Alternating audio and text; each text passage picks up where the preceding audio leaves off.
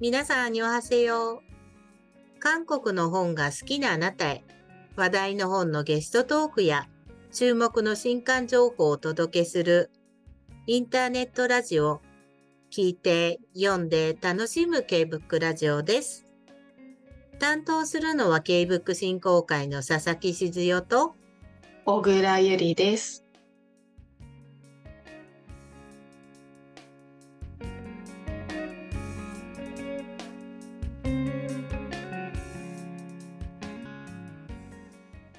10月27日の配信も K-BOOK フェスティバルスペシャルをお届けします。これは今年11月に開催する K-BOOK フェスティバル2023に参加くださる出版社の皆さんから今年のテーマ本超える一冊をご紹介いただくものです。本日はアストラハウスの和田千春さん、アチーブメント出版の星川直子さん、評論社の池水秀則さん、そして、早川書房の田川千恵さんにお越しいただきました。皆さん本日はどうぞよろしくお願いいたします。よろしくおよ願いいいたします。はい、ありがとうございます。やりました。4回目にしてやっと1回で言えました、オープニングが。はい。じゃあですね、皆さんと今日も楽しくお話しさせていただければと思います。ではですね、まずはご自身の自己紹介をお願いします。えー会社で主な担当業務を伺うとともに、今年は最近一番心に残った韓国コンテンツを一つご紹介くださいとしております。韓国に関わることでしたら何でも OK ですのでお願いいたします。では、今日は出版社の愛用順でお伺いしていきます。ではトップバッター、アストラハウスの和田千春さん、よろしくお願いします。よろしくお願いします。はい。えー、アストラハウスの和田千春と申します。えっと、2020年から海外文芸に特化したちっちゃなちっちゃな出版社です。えー、去年も参加していただ、参加させていただき、えっと、2回目になります。で、私は編集を担当しています。で、今年の、えー一番こ、えー心に残った韓国コンテンツ、コンテンツといったら、えーイチャンドン、レトロスペクティブ 4K というですね、あの、イチャンドン監督の特集上映が、あの、この夏、えー各地、この夏からスタートして、11月、12月にも全国各地で、えっ、と、やっているんですけれども、えっ、と、まずそれですね。えーその、えータイミングが本当にバッチリで、えーイチャンドン監督の、えー小説を出したというのがありまして、この夏はもうそれで、えー私の中はいっぱい。で、えーイチャンドン監督の6映画全部うんコンプリートで見ました。うんすはい。ありがとうございます。そうでしたね。はいこんな感じです。はい。私もおかげさまで見なければいけないと思っていながら見れなかった映画を拝見することができました。えっとね、あの、配信にあるやつもありましたけど、配信ではちょっとね、あの、ほえっと、上映されていない作品もあったので、非常に貴重な機会だったかなと思います。はい。ありがとうございます。やはりもう夏はイチャンドン祭りっていう感じでしたね。もうお祭りでした。はい。ありがとうございます。今日よろしくお願いしますよろ。しくお願いします。はい。それでは続いては、アチーブメント出版の星川直子さんです。よろしくお願いします。よろしくお願いします。えーアチーブメント出版の編集部におります、えー星川直子と申します。えっ、と、普段はですね、あの、実はあまり韓国ものというよりは、あの、一般的な、あの、健康実用書だったり、うんあの、ビジネス書のようなものを、えっ、と、企画を担当することが非常に多いです。うん。で、えっ、と、ちょっとね、あの、今回、う弊社の中では、か あの韓国文芸結構特殊なジャンルになっておあ、ります。そうなんですね。はい。えっと、最近一番心に残った韓国コンテンツは、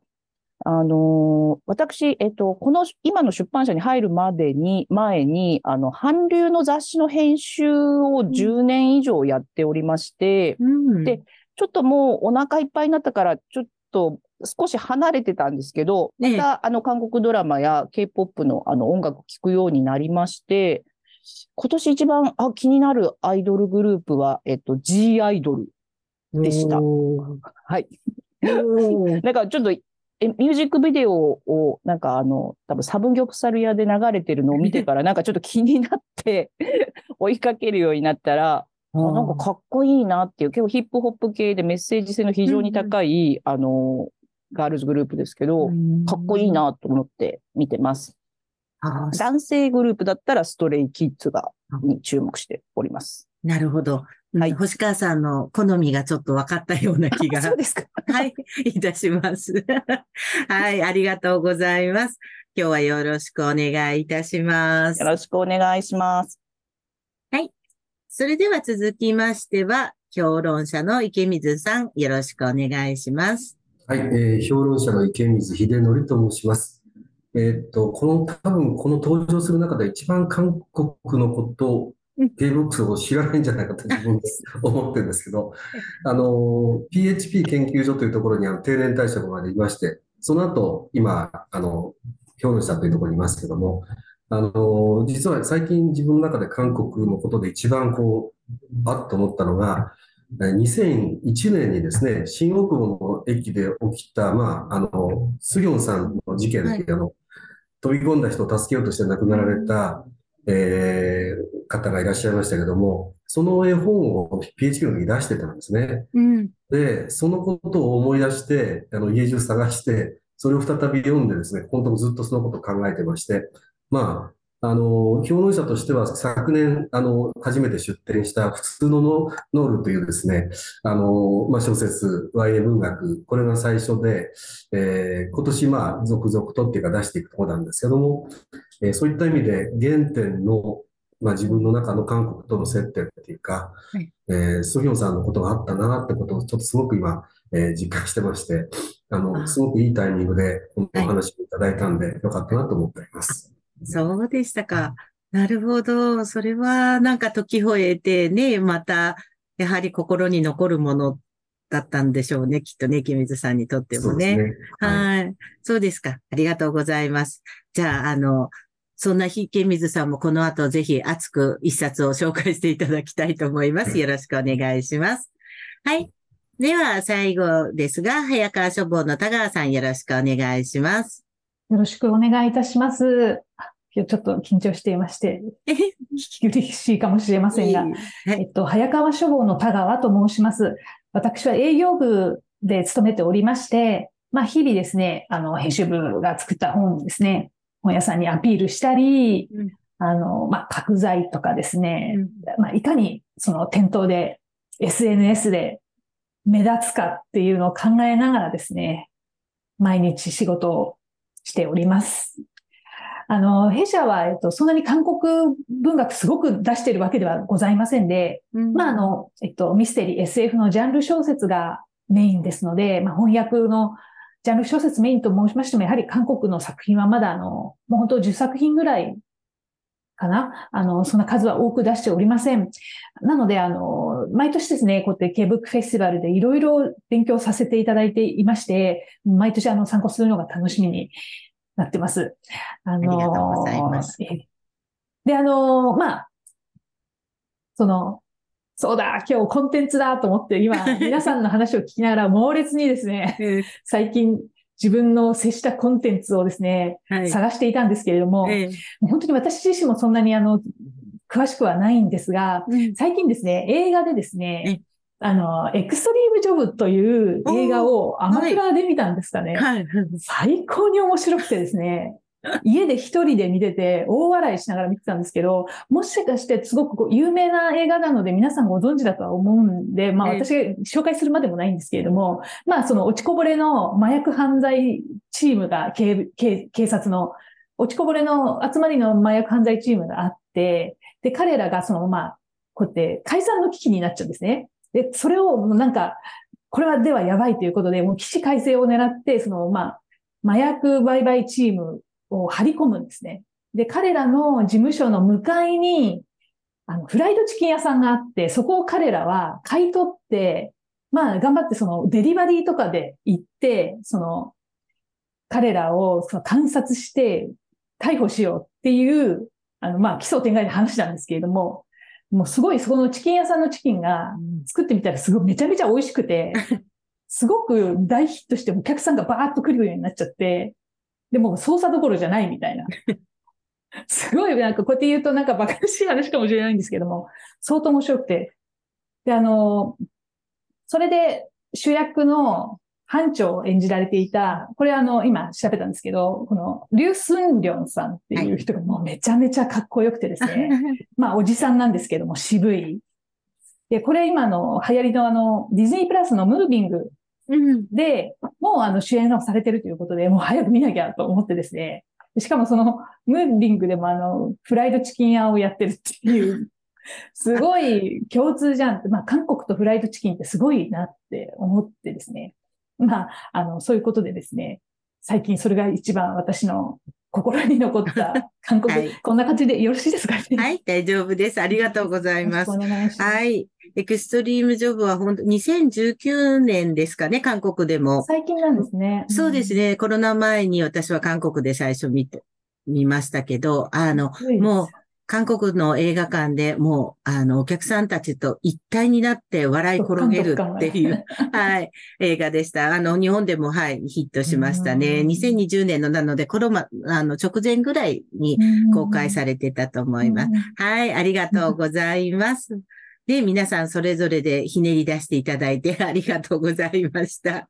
はい。ではですね、ここからはいよいよ今年の K-BOOK フェスティバルにちなんで、あの、お話を伺っていきたいと思いますが、まずね、先ほど、まあ、それほどたくさん、あの、いろいろ K-BOOK の取り扱いが各社さんでね、いろいろ取り扱い方が違うと思うので、まあ、簡単にその取り組み方、各社の K-BOOK の取り組み方を教えていただくとともに、まあ、今年は何よりもテーマ本ということで、超える一冊というのを皆さんに出していただいておりますので、それをね、ぜひアピールしていただければと思います。えー今回は先ほどの逆順でいきますので、ではまずは早川書房田川さんからお願いします。はい。あの、まあ、先ほど申しましたように、本当にあの、お、英米が結構中心でですね、韓国の作品多くはないんですが、ただ、やはりあの翻訳でもう面白さ、SF とかミステリーの面白いものを求めていくと、本当に最近は本当韓国の作品が多いということで、弊社でもその韓国作家さんの作品が多くなってきた。で、あの、K-BOOK フェスティバルでも、あの、昨年の、あの、ウェブで登壇されたかん、あ、あの、えっチャンガンミョンさん。カン、ガンミョンさんですね。とか、あと今年はですね、あの、キム・チョヨプさんが来日するということで、あの、キム・チョヨプさんの本も、えっ、と、9月に新刊を弊社で出させていただきました。でですね、今日は、えっ、と、まあ、もちろんその来日されるということで、一番、あの、最新刊の、あの、この世界からは出ていくけれどというですね、SF の短編集をその超える一冊ということでご紹介させていただこうと思っております。で、こちらですね、あの、キム・チョヨプさんって、まあ、あの、もう、えっ、と、SF の書き手ですけれども、あの、まあ、ご存知の方も多いと思うんですけれども、もう93年生まれの女性でですね、本当は私なんかよりも2、二回りぐらい、あの、お若い方なんですが、あの、韓国でも有名な SF の賞を2度ぐらい取っていらっしゃる方で、あの、日本でももうかなり、あと弊社3冊目ですので、固定のファンがもういらっしゃいます。で、岩波書店さんからサイボーグになるというですね、あの、書籍を、あの、強著で出されているので、出されてます。で、あの、まあ、その方とですね、えっと、要は、えっと、キム・チョヨプさん、聴覚障害をお持ちで、えっと、まあ、その、強著の方も、その車椅子に乗ってらっしゃるっていうことで、まあ、自分の、その、なんていうんですか、障害について、ついて、まあ、自分たちはその、直すべき対象ではなくて、そのまあ、なんていうんですかね、ありのままの状態で、いかに社会を、あの、豊かに暮らせる社会が大切かっていうような形で論じている対談集なんですね。そういうような形でも、その、なんていうんですか、あの、彼女っていうのは社会的弱弱者であったり、そういう方の立場に立って、えっ、と、描く SF のせ世界観っていうのはすごく支持されています。で、今回ですね、その中で、えっと、ローラというですね、短編集ございまして、まあ、簡単に説明いたしますと、ローラっていう短編集の中にはそうだ。愛することと理解することはイコールではないっていうフレーズが出てくるんですね。これどういうことかと申しますと、まあ、このあの、ローラで、えっ、と、取り上げられているのが、その自分の意識と実際の体の不一致？例えば、あの、原子っていうのはあると思うんですね。例えば、あの、事故とか病気で切断し、足をとか手を切断してしまうけれども、その、ないはずの本腕が痛いとかですね。そういうような方々をはじめとした、そういうあの、意識と体が不一致な人々を取材する男性が主人公なんですね。で、えっ、と、まあ、例えばあの切断、すごい、その手は健康なんだけれども、自分には手がないはずだと思って切断したいと思っている人であるとか、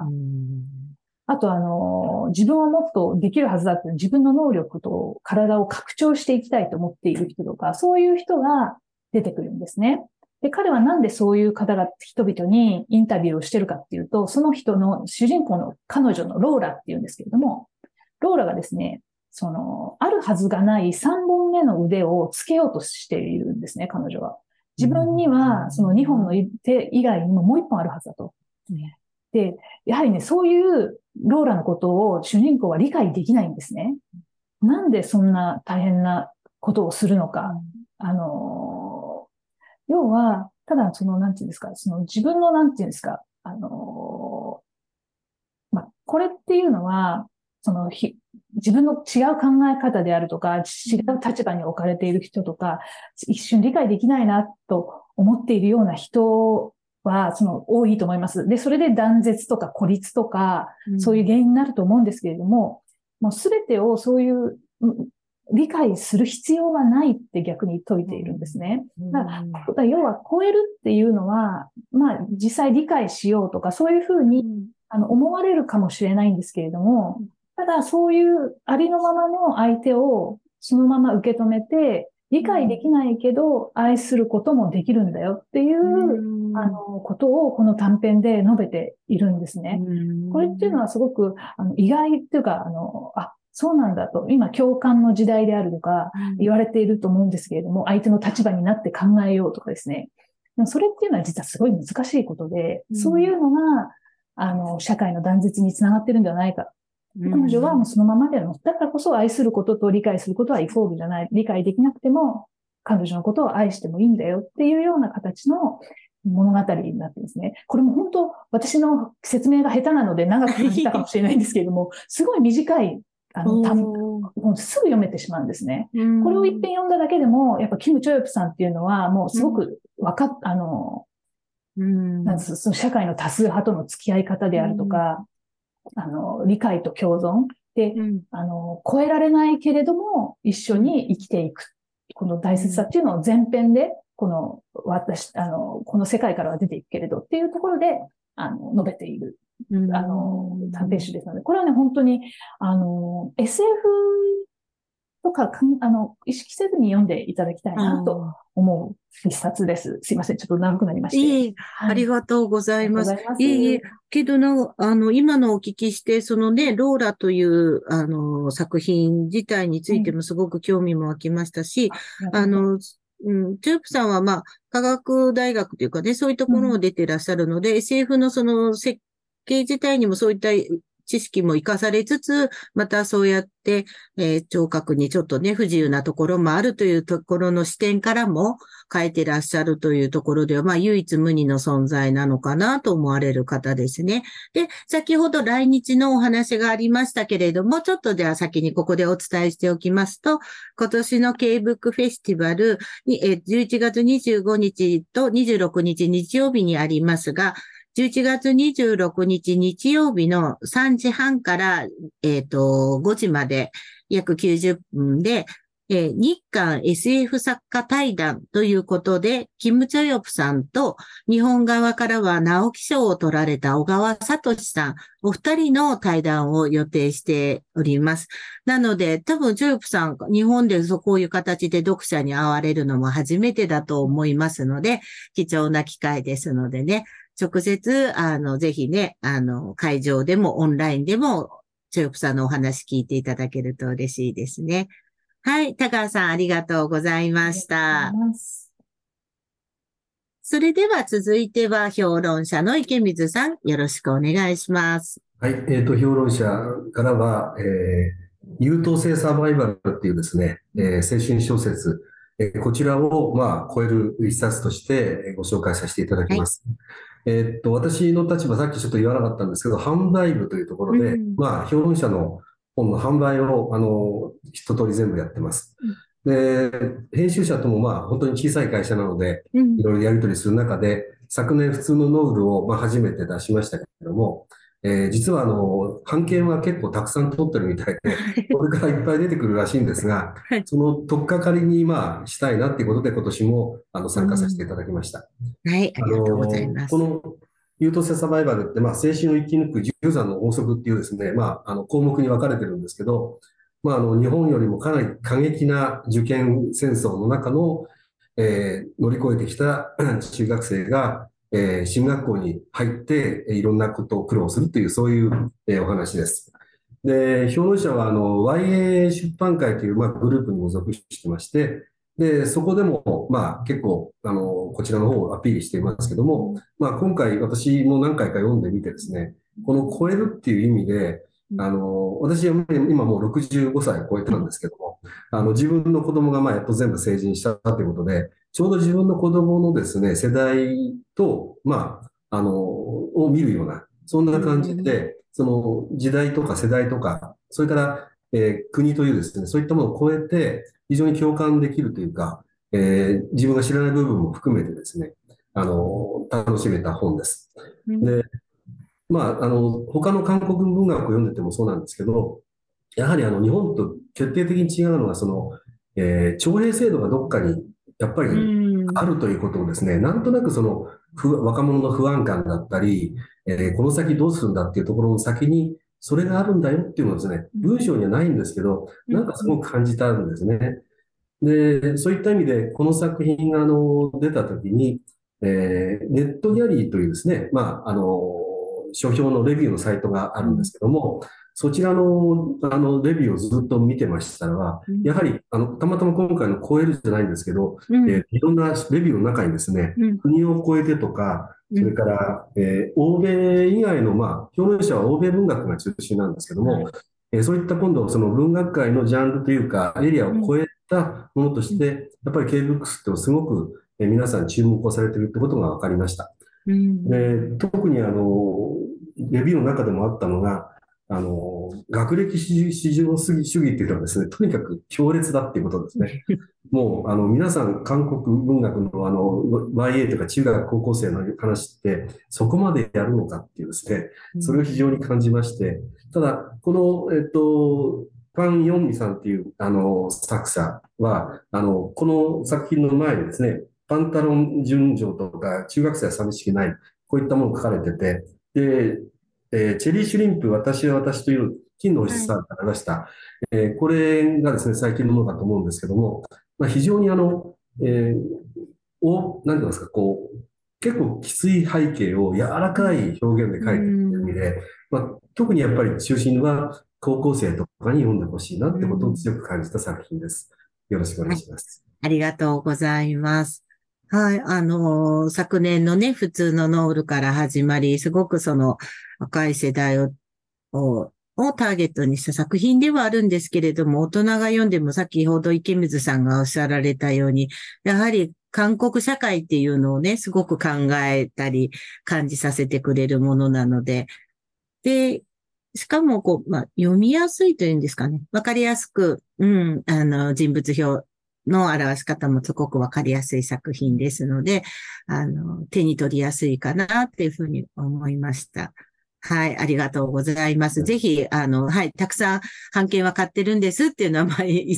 あの、編集者さんからもお聞きしているので、今後も楽しみにしております。ありがとうございます。よろしくお願いします。はい、続いては、アチーブメント出版の星川さん、お願いいたします。はーい。えっ、と、アチーブメント出版から超える一冊に選ばせていただいたのは、えっ、と、イ・ドウさんの、えー、死傷箱110号の郵便物という、えっ、と、恋愛小説です。で、まあ、これが、あの、この、ちょっと見ていただくと、あ、見ていただくっていうか、なんかこの、ちょっと本のか厚さを見ていただくと、本当に500ページを超える長編小説で、あの、翻訳者の方も、編集するときも本当に、はい、ものすごい、この量に圧倒されて大変だったんですけれども、えっと、どんなお話かと言いますと、えっと、実際に、あの、かソウルの、えっと、秋から、えっと、春の、えっと、季節は秋から春を舞台にですね、えっと、ラジオ局の、えっと、構成作家の主人公、まあ、えっと、彼女がヒロインで、その、えっと、彼女が働く、あの、ラジオ番組の担当ディレクターが、えっと、変わることになって、新しくやってきたディレクターと、あの、恋に落ちるのかな？みたいな感じで始まる恋愛小説ですね。で、実際にその、なんていうんですかね、ものすごく、あの、特別変わったことが起きるというような、あの、物語ではないんですけれども、あの、本当に私たちのすぐ隣にいる人の恋愛模様を、あものすごい、なんですか、GoPro みたいな、なんかこう、カメラでうん。ずっと、一コマずつ一コマずつ丁寧に丁寧に、あの、追いかけていく。その、そのカメラが、その人物の心の中だったりとか、あの、心の中の独り言だったりとか、あとはその、その時それを言った時のその周りの情景描写を、一コマずつ一コマずつ本当に丁寧に映していくというような、えっ、と、小説になってます。で、実際この物語が、あの、韓国で、えー発表されたのは、もう約20年前のことなんですね。で、ただ、その20年前の作品として読むと、全然古びた感じのしない、あの、本当に、こう、恋をした時に起きる、なんかリアルなうん心の動きだったりとか、あの戸惑いみたいなものを、本当に丁寧に追っていく作品で、ずっと韓国ではその20年間愛され続けて、40万部を超えるあのロングセラーになってる作品ですけれども、あの、ずっとなんかこう大切にね、あの、ゆっくり大切に読みたい本というふうに韓国では、あの、評されておるようですが、あのー本当に、いや、な、なんかそうですね。あのー韓国ドラマと出てくる登場人物とか、そのストーリーのその展開とかはあまり似てないような気がするんですが、韓国ドラマのなんかあの、16話かけて、その、すべての登場人物、その主人公だけじゃなくて、その恋のライバルだったりとか、脇役とかも、ものすごく丁寧に描いていって、どの人物にも見る人が感情移入できるっていうような、韓国ドラマの作り方にちょっと似てるかなというふうに思ってみました。なので、あのー私はなんかその、なんていうのかな。主人公の、その、構成作家の女性はすごく人見知りで、あのーうん、なかなかこう人との間にちょっと距離を、壁をちょっと作って、あの、孤独にまあ、一人で生きていければいいやっていうようなことを考えているようなタイプの女性なんですけれども、まあその壁をこう乗り越えてこようとするのが、そのうん恋の相手となる、あの、ディレクターさん。ただこのディレクターさんもちょっと過去に、あの、なんていうのかな、こう、曰く付きのこう、思いを残しているっていうところもあったりするので、なんかその二人が、この自分の境界を超えるっていうようなテーマも、あの、潜んでいるかなっていうふうに思いますし、その超えるっていうことで言いますと、やっぱりその20年の時を超えても、今も愛され続ける小説であるっていう。で、今も全くその、古い感じがせずに、えっ、と、昨日も、あの15歳の横須賀の女子高生から、あの、うん。読者はがきをいただきまして、で、あの、ゆっくり大切読みたい本って、まあ、帯にね、書かれてましたけど、一気に読んじゃいましたっていう、可愛らしい、うん。あの、感想のおはがきをいただいておりますので、ちょっと暑さにひるまずに、あの、ぜひ手に取っていただいて、あとは、まあ、ソウルを舞台にしているということで、ソウルを旅行されたことがある方は、ああ、うんあそこかと、あのー思い出したり、また、この本を読みながら、読んだ上でなんかまたソウル散歩してみたいなと思えるような小説になっているかと思います。以上でございます。ありがとうございます。そうなんですよね。一見ちょっと暑いので、なんですけど、読み始めると、あの、韓国映画やドラマの、ちょっと、なんていうんですかね、本当に純愛ものを読んでいるような感じですし、会話が多いので、意外とスルスルと読めちゃう作品だなと思います。私たちのところで、私が兼務しているチェッコリでもちょっとイベントをさせていただいたので、先に読ませていただいたんですが、はい、そういう感じでした。で、あの、先ほどのキム・チョヨプさん、あの、は、えっ、と、K ブクフェスティバルの当日にいらっしゃるんですけれども、今回の、あの、作品のさ著者、イ・ドウさんは、あの、はい。サテライトのイベントということで、あの、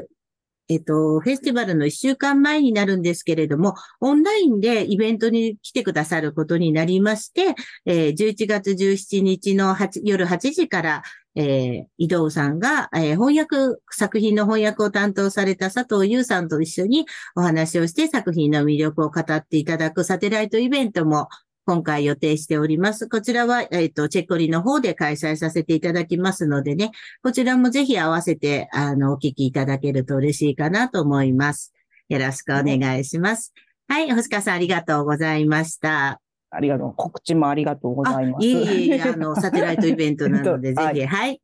えーそれでは、お待たせしました。アストラハウス和田さん。では、超える一冊よろしくお願いいたします。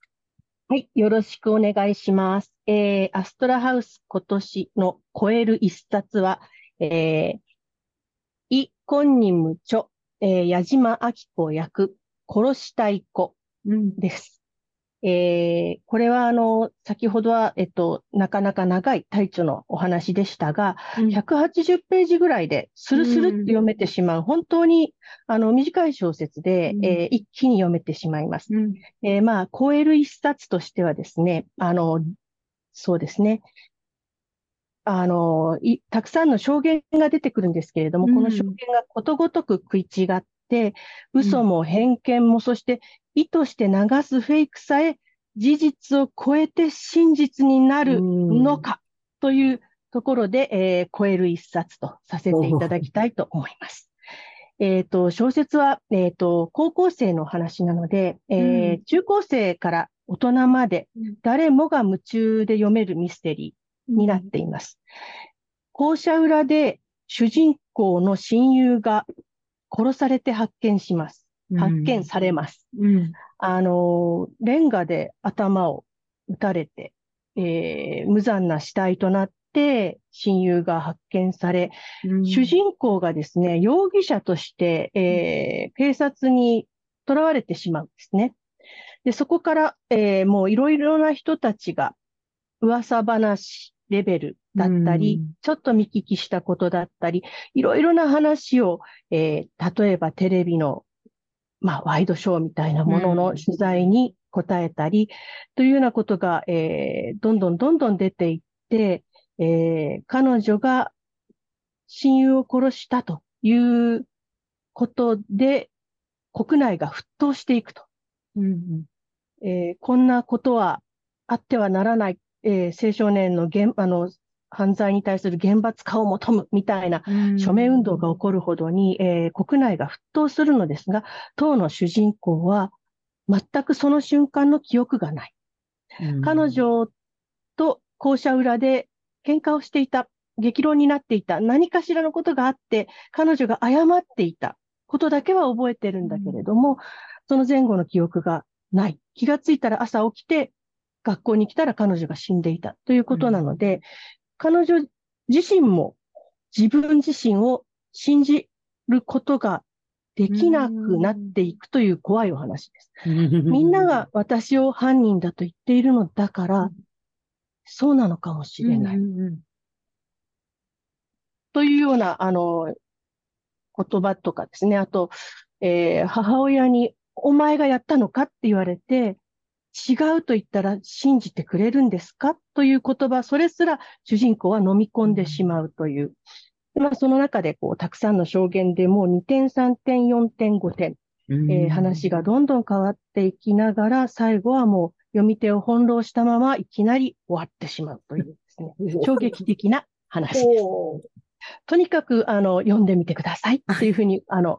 申し上げたい、えー自信作です。よろしくお願いします。あ、ちなみに翻訳は、えっ、と、本屋大賞の翻訳部門を2度取られている、えー矢島さん、矢島明子さんの翻訳で、本当にあの、短いものですけれども、丁寧に、えー言葉が綴られているという、うんそこも見どころだと思います。うん、うん、ありがとうございます。ああ、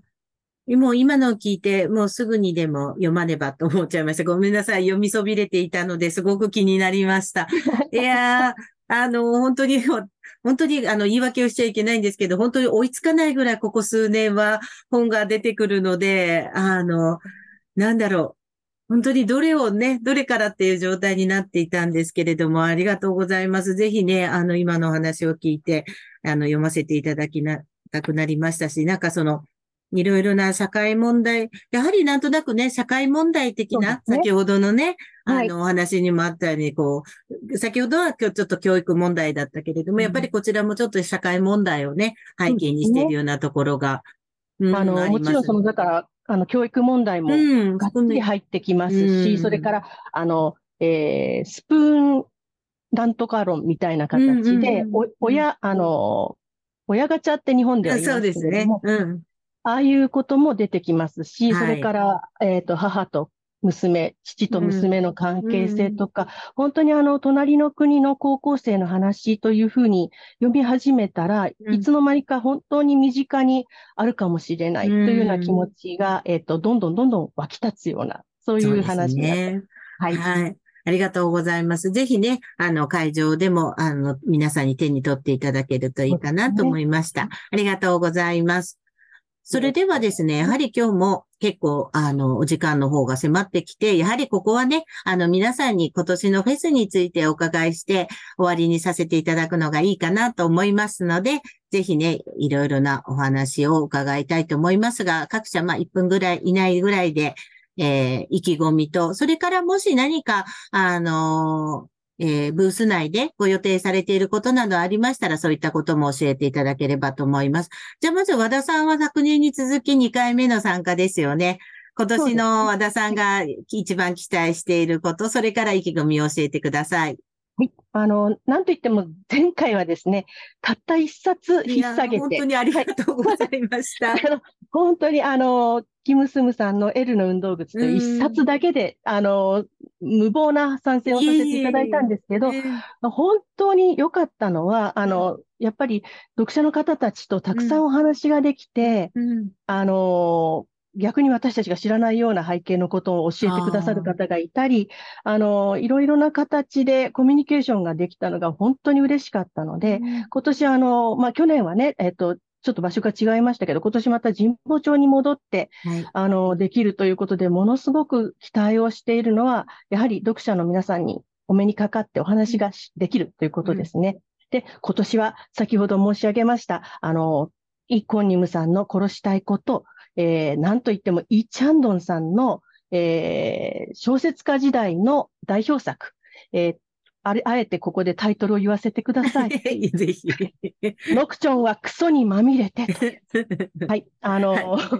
驚くようなタイトルの、えー純文学の小説を、うんえーあ夏に出しまして、これがまた素晴らしいので、そういったもので皆さんとあのコミュニケーションを取っていけるのがすごく楽しみです。よろしくお願いいたしよます。ろしくお願いいたします。ぜひね、あの、すごい幅の広い、あの、ジャンルね、小説ですけどね、すごく幅が広いのでね、ぜひいろんな読者の方と出会っていただければ嬉しく思います。はい、楽しみです。ありがとうございます。はい。では、えっ、と、アチーブメント出版の星川さんは今年、まあ、えー初参加ということですけれども、えー会場でも販売していただきます。どんなことを期待されてますか？はい。えっと、今、和田さんもね、おっしゃったように、本当初参加、本当にすごく楽しみにしているのは、やはり実際にその韓国の文芸だったりとか、うん。韓国関連の本を読まれて、あの、うんお好きな方たちうん。が、あと、実際にこうね、あの、対面でお会いできて、うん。あのーお話しできるっていうのは本当に楽しみにしています。で、私もそのエンタメのその雑誌の仕事では、うんあの、韓国にずっと触れてはいたんですけれども、うん。韓国のその文芸だったりとか、うん。あのー本の世界だったりうん。はもう本当に、あの、初歩の初歩というかもう一年生という感じでございますので、あの、先ほど、あの、お三人の、あの、皆さんの、あの、本の紹介聞いて、それは当日、あの、皆さんのブースに買いに行こうかなっていうふうに、いいですね。うん、あの、思いましたし、はいあの、私もいろんなところ、あのうん、ちょっと会場の中うろうろして、あ、こんなのもあるんだ、こんなのもあるんだっていう、ちょっと、あの、ぜひ、なんか楽しく勉強というか、させていただければいいかなというふうに思ってます。で、あの、弊社の方からは、この、10月あに出たばっかりのこの塩箱115の郵便物と、イドゥさんの、あの、この前にもう一うん。本、翻訳の第一弾としてお出ししていた、天気が良ければ訪ねていきますという、あの、またそれも分厚い、あの、小説がございまして、その2冊を持ちまし、あの、持って、あの、参加するということになっておりまして、で、あの、イドゥさんも、あの、えっと、その一週間前の、あの、韓国をつないでのトークイベント非常に楽しみにされていましたし、あの、ほん、あの、サイン本を、あの、こちらから本を送って、サインしてもらって、うんあの、戻ってきましたので、はい。あの、会場でも、あまあ、先着順にはなりますけれども、はいあの、ぜひ、サイン本欲しい方は早めに来ていただけたら嬉しいかなというふうに思っています。あと、はいあの、はい。あと、イドゥさんのトークイベントも実際に本当に多分イドゥさんが日本の読者を前にしてお話しされるのは初めてのことだと思いますので、私自身も本、あの、編集させていただいて、イドゥさんになんでこのタイトルにしたんですかみたいなことは本当に聞いてみたいなと思っているので、あのトークイベントについてはあの皆さんからの質問も募集していますので、ぜひ、チェッコリさんのサイトでチェックしてください。はい。ありがとうございます。ね、サイン本があるっていうのもまたね、嬉しいと思いますので、ぜひね、じゃあ会場の方皆さん足を運んでください。はい。続いては、評論者池水さんです。評論者さんも2回目の参加なんですが、えっ、と、今年会場販売に、あの、お越しいただくのは今年初めてということなんですが、えーどんな点を池水さん楽しみにされてますか？はい。あの、会場には、あの、編集の来たというものと、あの、一緒にいると思いますけども、やはりまあ、はい直接ね、読者の方と触れられるというのが一番の楽しみです。はい。はい。それと、まあ、今回のあの、超えるの優等生サバイバルと、うんそれから昨年の普通のノウうんに加えまして、調べましたらですね、絵本で、辻里さんが絵を描いている、はい。えー作品、えー私の好きなものなんだという絵本が、えーまだありました。うんそれから、えー読み物でも虎から盗んだ物語という、えーこれニューベリー賞を取ったテイ・ケラーさんっていう方で、あの、ホノルル出身なんですけど、おばあちゃんが、うん。えー韓国ということで、えーハルモニの話が、えー出てくるといううん、こういったものも一緒に持ってきまして、はい。あと、まだ出てないんですけど、絵本で、トーストちゃんっていうですね、は今、ゲラなんですけど、あの、今、パンの絵本だらけになってるんで、あえてタイトルをパンじゃなくてトーストにしました。というのもお持ちしましてご紹介したいと思いますので、よろしくお願いします。あそうですか。それは楽しみですね。なるほど。それでトーストなんですね。あ なんかわか、わかりました。い意図がわかりました。ありがとうございます。はそうですね。各社さんね、今回あの、ご紹介でも超える一冊をご紹介いただいてますけれども、はい。ご自身のところにある韓国と関係すると思われるであろう本は、たくさんお持ちいただいて、あの、いっぱい販売していただければと思います。ありがとうございます。では、最後に早川書房さん、田川さんにお聞きしますが、えー早川書房さんは2020年からご参加いただいて、オンラインの時代も含めて4回目のご参加。はい。で、今年はね、キム・チョヨプさんのイベントもあるので、はいおそらく田川さんのもういっぱいこう思いが膨らんでいらっしゃると思うんですけれども。そうです。本当にあの、実行委員会さんありがとうございますという形でですいえいえ。いえね、あの、社内でも、はい。あの、キム・チョヨプさんのファンめちゃ、とても多くてですね、はい。もう一度、はい、キム・チョヨプさん、生キム・チョヨプさんが見れるみたいな、もう本当にもうそれだけで高まってですね、もう一ファンとしてですね、サインの列に並びたいなっていうことで、はい。まあ、あの、先ほど申しました通り、その、この世界からは出ていくけれどという最新刊の他に、その、やはり、キム・チョヨプさんの日本でその有名になったのは、私たちが光の速さで進めないならという、これも SF の短編集なんですね。こちらもがですね、かなり本当に、あの、びっくりするほど、あの、日本の読者の方に読んでいただいたので、そういう本とかもですね、あの、会場にもちろんきっちり揃えまして、あの、もう、万全な体制でキム・チョヨプさんをですね、お迎えしようと思っております。でですね、あの、サインのお時間もいただけると思いますので、あのね、先ほどもおっしゃられてましたけれども、やはりイベントなら、外国の作家さんうんのサインっていうのは本当イベントならではだなと、うんあの、思うんですね。まあやはりね、本を送られたってすごいなと思って。あの本当ですよね本を送ってね、持って帰るすごい費用かかりますからね。はいなので、あの、本当これぞということでですね、あの、ぜひ皆様お越しいただきたいですし、あとあの、小川聡さんとですね、うんこの対談されるっていうのも私もよっしゃーと思いましてですね、本当ありがとうございます。小川聡さんはあの、弊社の、えっと、SF のコンテストでデビューされた方でもあって、あそうなんの。弊社からも何冊か出てますので、ちょっとそれも一緒に、ちょっとだけちょっと横に。あ、もちろんです。あの、小川さんの本を、あの、はい。今、今言うのもあれですけど、皆さんに小川さんの本をお持ちの出版社の皆さんは、はいぜひね、一緒に持ってきていただいて、ね。はい。そしたらサインもらえるかもしれないっていう感じで、ね。はい、小川さんも喜んでいただけると思いだますので。と思いますので、そういう形でですね、皆様とお祭り騒ぎでちょっと楽しみさせていただければなと思います。よろしくお願いいたします。はい、ありがとうございます。いえいえ、そうやって楽しみにしていただけるのも、私たちも嬉しいです。やはりね、あの、出展いただく出版社の皆さんが楽しんでいただいて、まあ私たちももちろん楽しみますし、みんなが楽しんでいれば、それが、あの、お越しいただいた読者の皆さんにも伝わっていきますので、ぜひまずは皆さんが楽しんでいただいて、読者、それからね、出版社さん同士での、あの、お互いの情報交換だったりとかね、あの、顔見知りになるっていうのもすごくこれからにつながると思いますので、そういう時間を過ごしてください。ぜひ今年一緒に盛り上げてください。よろしくお願いします。本日はありがとうございました。どうもありがとうございましたありがとうございました。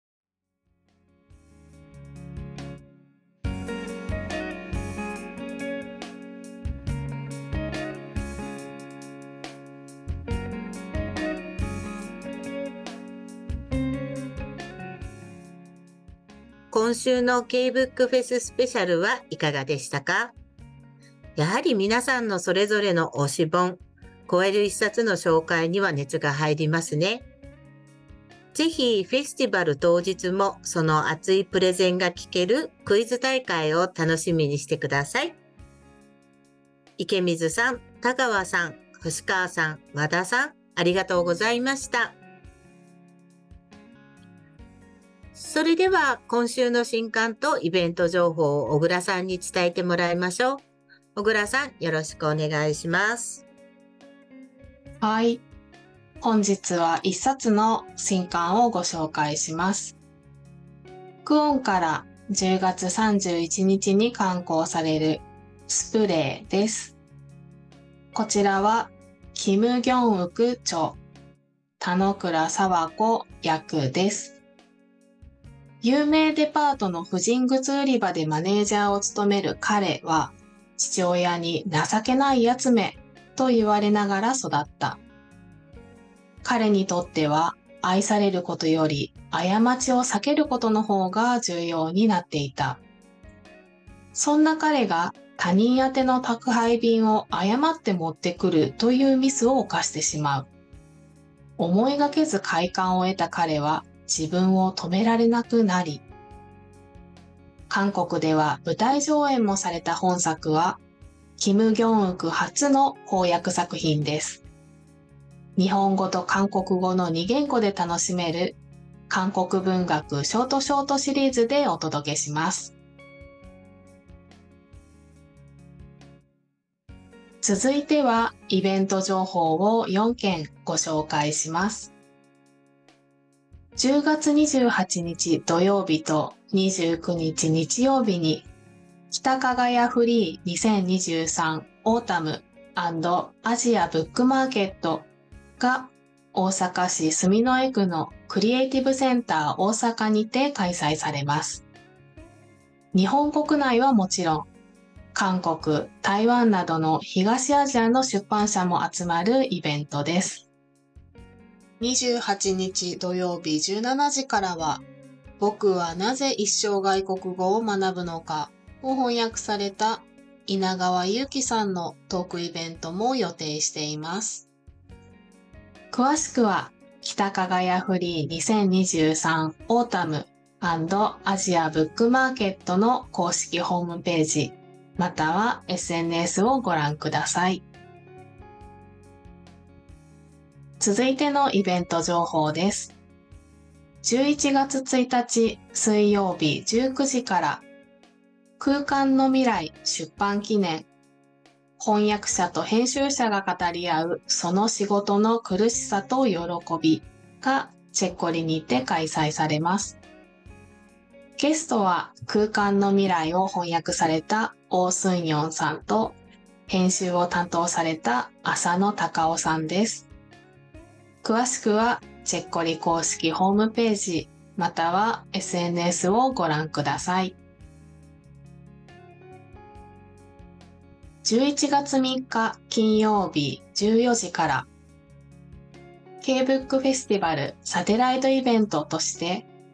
車椅子で韓国からやってきたウォニョンさんと考えるバリアってなんだ？が東京神保町の出版クラブビルにて開催されます。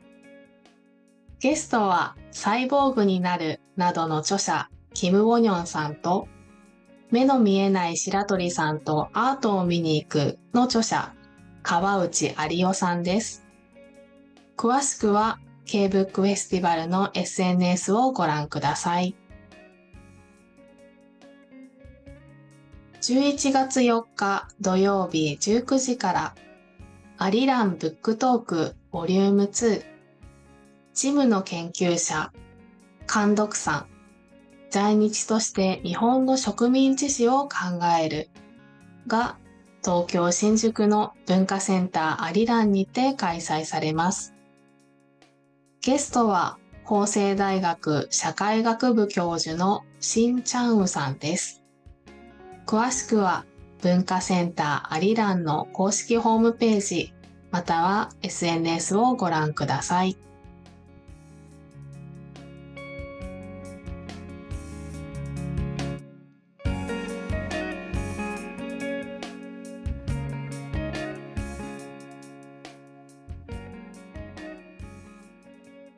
K-BOOK ラジオでは皆さんが読んだ韓国の本 K-BOOK の感想をお待ちしています。Twitter、X や Instagram、YouTube チャンネルのコメント欄に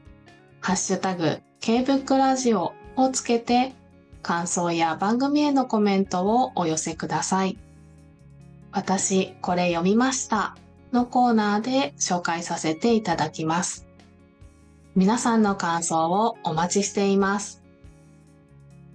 なお、K-BOOK ラジオは Spotify、Apple Podcast、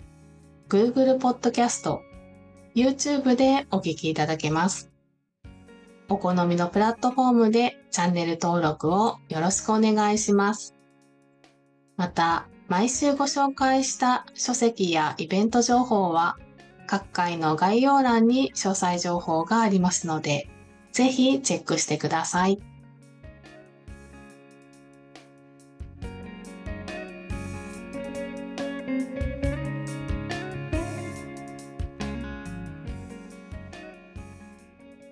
皆さん気になる本は見つかりましたか？最近は会う方にどうやって本を読む時間を作り出すの？とよく聞かれます。私はやはり通勤の電車内が一番時間を確保できています。でもついスマホを見てしまうのが悩みですが、皆さんはどんな時間が一番読めていますか？心地よい秋の夜、読書を楽しめるようになりたいですね。それでは来週金曜日にまたお会いしましょう。アンニョン。アンニョン。